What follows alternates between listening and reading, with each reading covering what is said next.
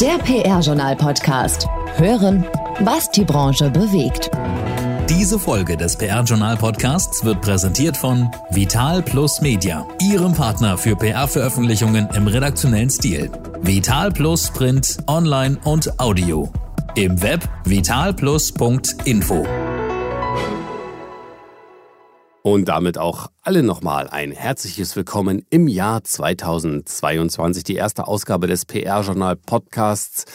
Wie immer gibt es hier alle wichtigen Infos aus der PR-Welt. Wir haben Jobs, wir haben spannende Themen und natürlich auch die News. Und damit fangen wir heute auch später an. Was sind aber unsere anderen Themen?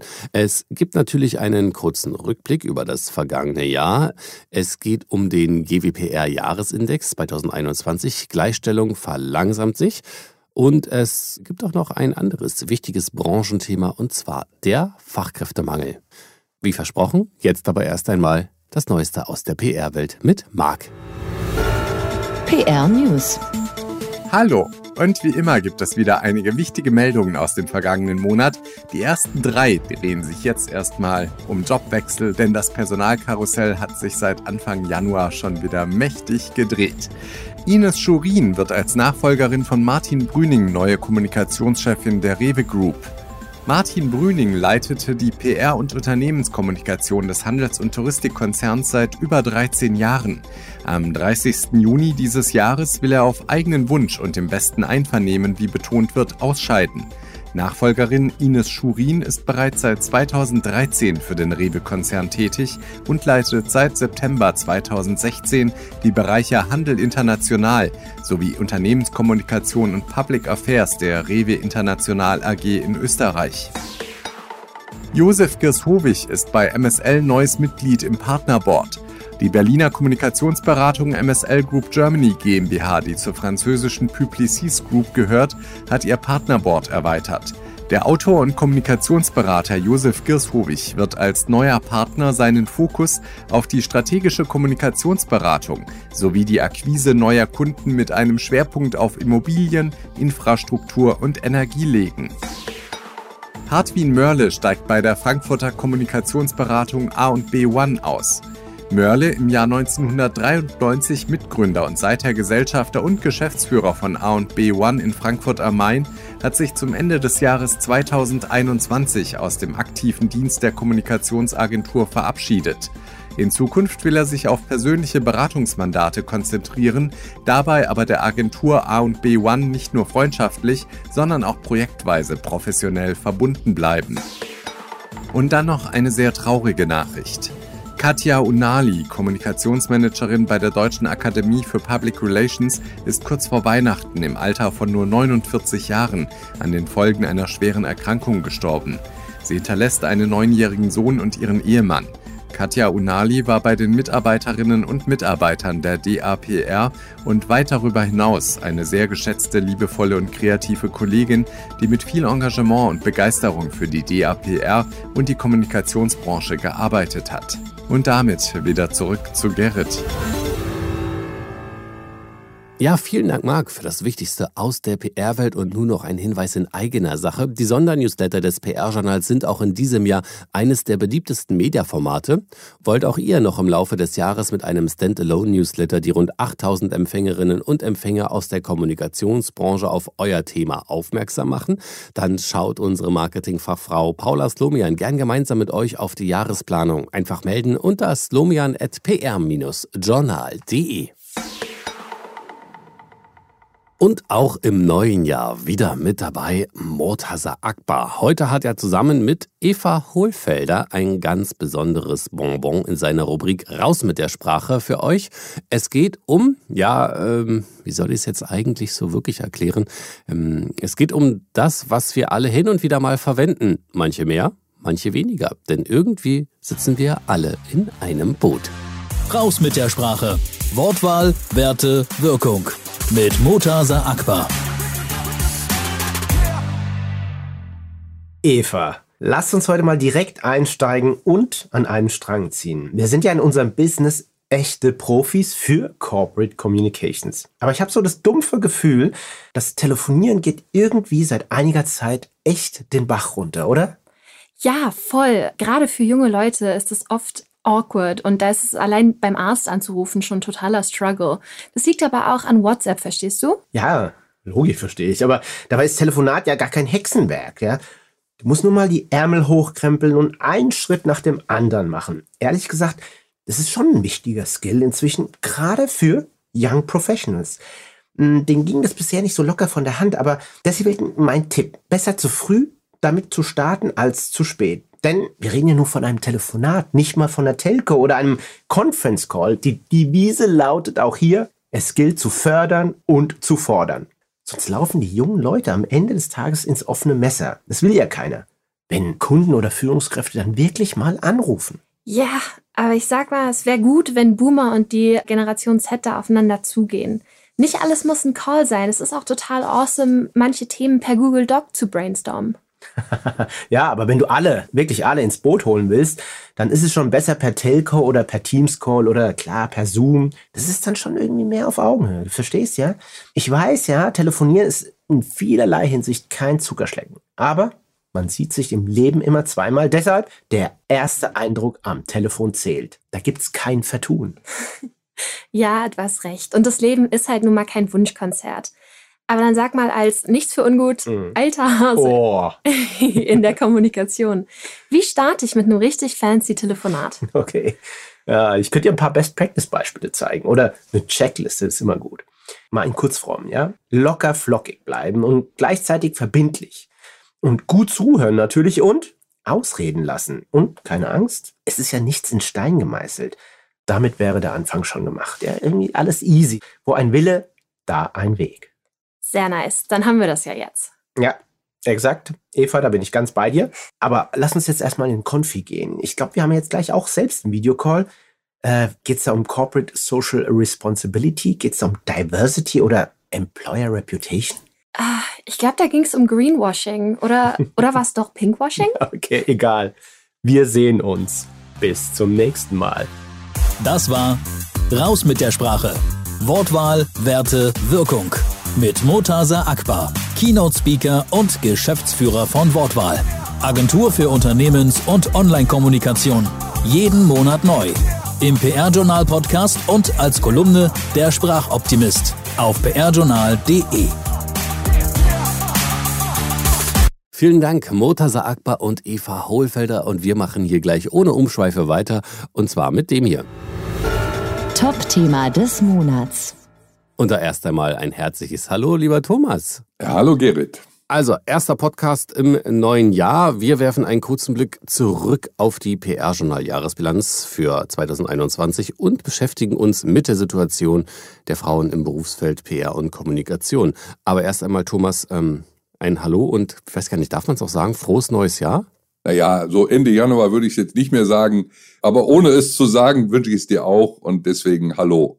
Ja, 2022, also dieses Jahr wird für uns wirklich wieder spannend. Wir haben immer noch äh, die volle Power der Pandemie, also wir stecken immer noch mittendrin.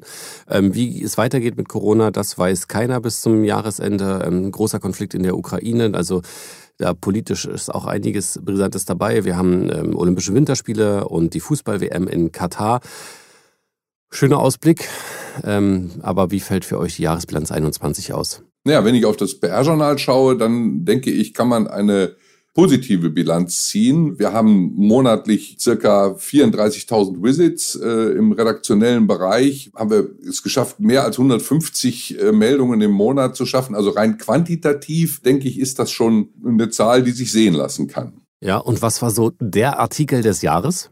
Naja, das erschien dann im Dezember und das war ganz plötzlich. Das war ja die Meldung über die von den deutschen Unternehmen ins Leben gerufene Kampagne zusammen gegen Corona die ist am 6. Dezember online gegangen und binnen weniger Wochen ist die über 10.000 Mal geklickt worden, was für uns eine sehr, sehr große Zahl ist in der kurzen Zeit. Ja, und unser PR-Kreativ-Ranking, was letztes Jahr im Februar erschienen ist, in diesem Jahr wird ja auch wieder eins kommen, äh, das hat großes Interesse hervorgerufen auf Agentur- und Unternehmensseite. Das war mit über 8500 Aufrufen dabei. Und ja, dann auch ganz oben dabei sicher unser PR, Mitarbeiter- und Umsatzranking für die Agenturen. Auch das werden wir ja im Mai dieses Jahres wieder neu auflegen. alles zusammengenommen, denke ich, können wir uns mit unserer Bilanz da gut sehen lassen. Und jeden Dienstag gibt es ja auch von euch den Newsletter bei mir im Postfach.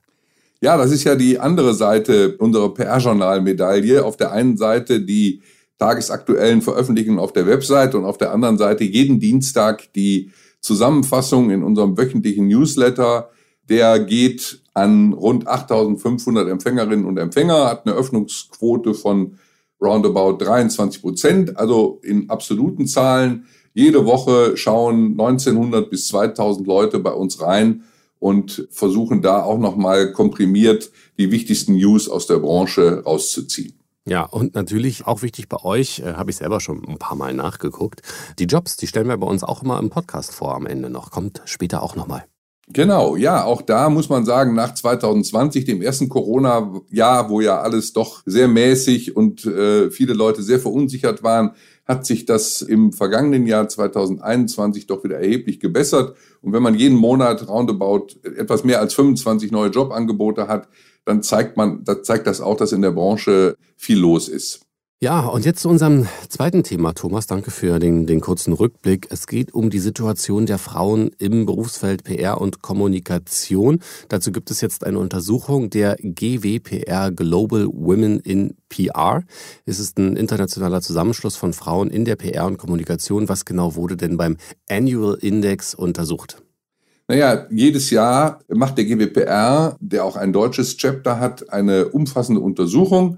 Es wird untersucht das Arbeitsumfeld, welchen Druck Frauen bei ihrer Arbeit in der PR verspüren, welche Hindernisse es für Frauen gibt, Führungspositionen zu übernehmen, welche Auswirkungen die Elternzeit hat, das jedes Jahr bei uns thematisierte geschlechtsspezifische Lohngefälle und leider eben auch sexuelle Belästigung am Arbeitsplatz. All das wird untersucht. Und ähm, was sind die Ergebnisse? Was ist bei rausgekommen? Ich will hier nur einige Ergebnisse ausgreifen. Ich kann ja nicht die ganze Studie hier wiedergeben. Aber wenn wir uns nur mal das Thema Work-Life-Balance anschauen, dann wird die von 43 Prozent der Frauen in Deutschland als gut bezeichnet. Das allerdings ist der niedrigste Wert im internationalen Vergleich.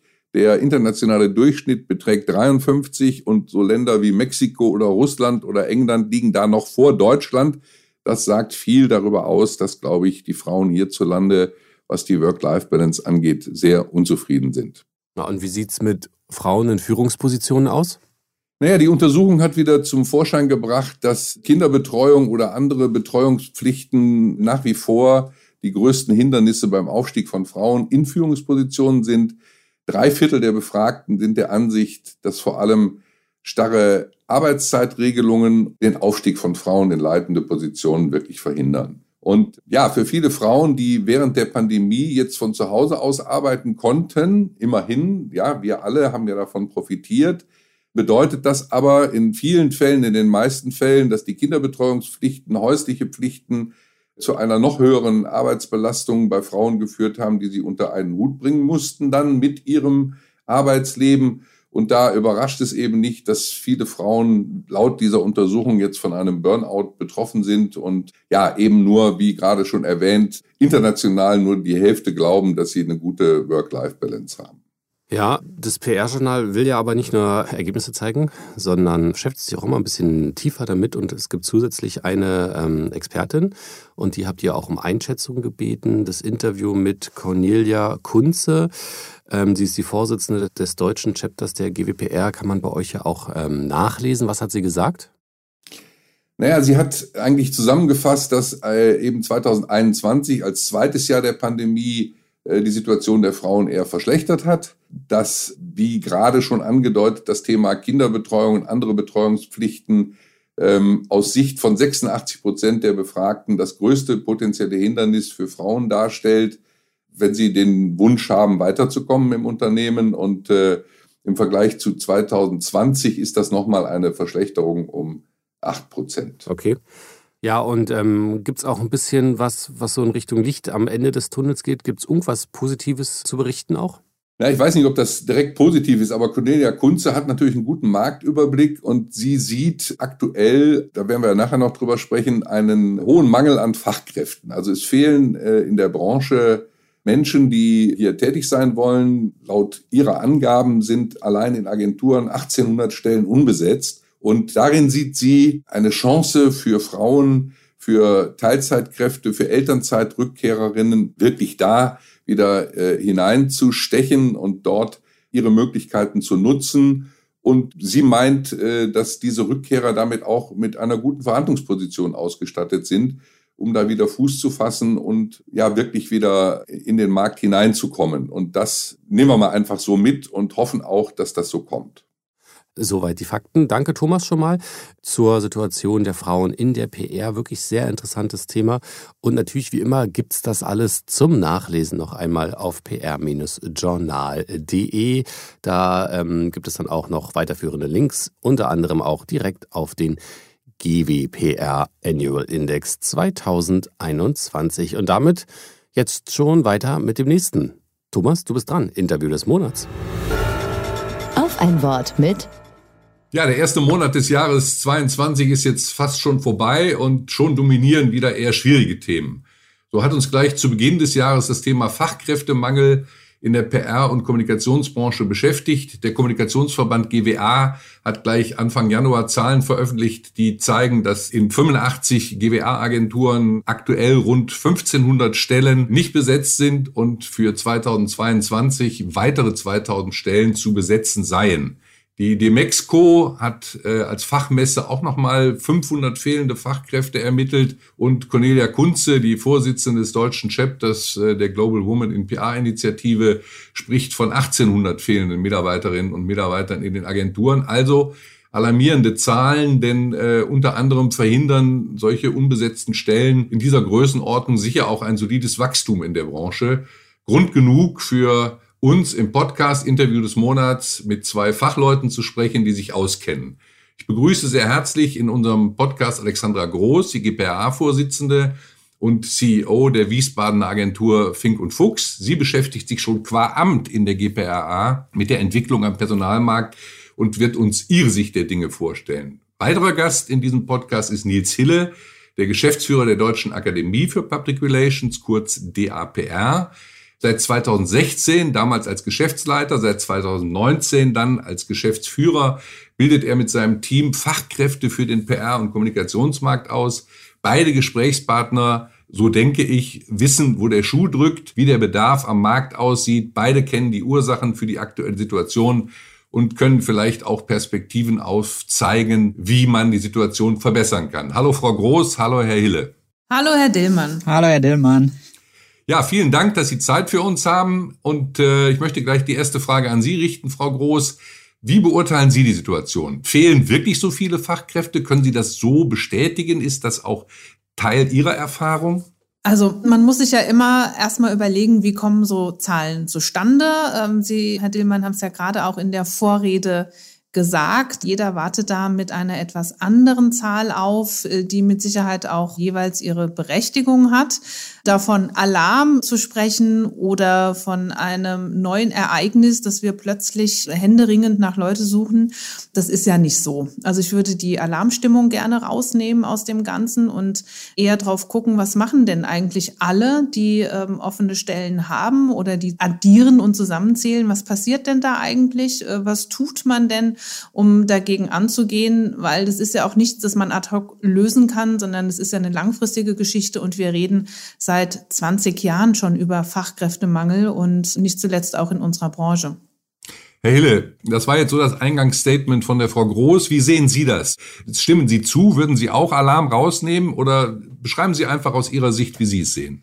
Ähm, ja, ich würde nicht ganz den Alarm rausnehmen, obwohl Alarm auch wirklich ja äh, vielleicht nicht der richtige Begriff ist, sondern eher es ist eine große Herausforderung und ich habe den Eindruck, was ich so mitbekomme auch, dass die Herausforderung auch eher immer größer wird. Ein bisschen erschreckend natürlich eigentlich zu hören, wenn Alexandra Groß, wenn Sie sagen, äh, das ist seit 20 Jahren das Thema, dann fragt man sich manchmal schon, was in den 20 Jahren bisher gelaufen ist und was hätte vielleicht laufen sollen. Also was ich sehr stark mitkriege und was mich dann doch schon ein bisschen alarmiert, ist, dass ich von auch sehr großen Unternehmen, wenn wir jetzt mal zum Beispiel äh, den Nachwuchs rausgreifen, höre, ähm, dass die Probleme kriegen, gute Leute zu finden, die in deren Trainee-Volo-Programme gehen wollen. Also sie kriegen noch Bewerber, auch zum Teil äh, sehr viele, aber was dann auch die Qualifikation angeht und was die Auswahlmöglichkeiten angeht, geht das da auch zurück. Und das ist ja ein Phänomen, was es vielleicht bei den Agenturen schon ein bisschen länger gibt, was aber bei den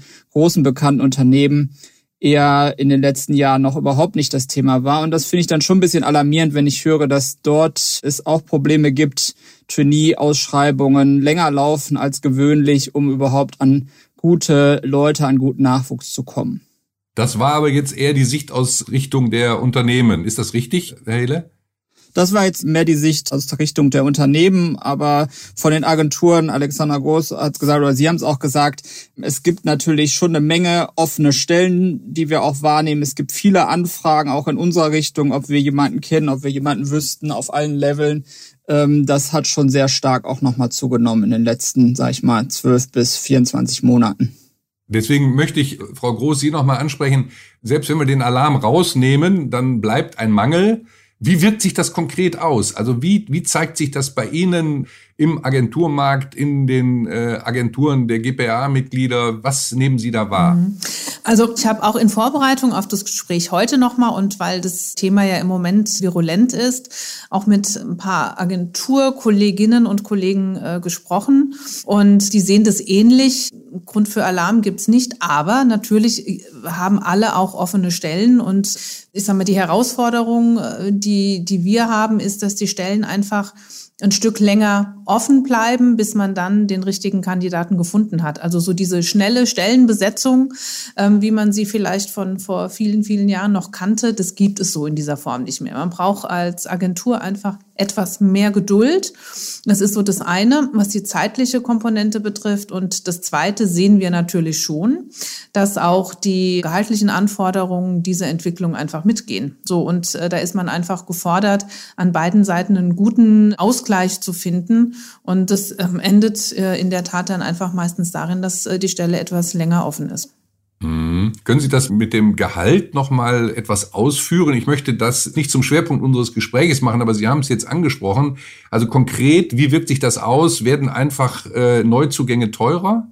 Ja, also grundsätzlich äh, einmal vorweggeschickt, natürlich ist es immer zu begrüßen, dass, ähm, dass Gehälter sich auch ähm, über die Zeit weiterentwickeln. Das ist ja auch gut so.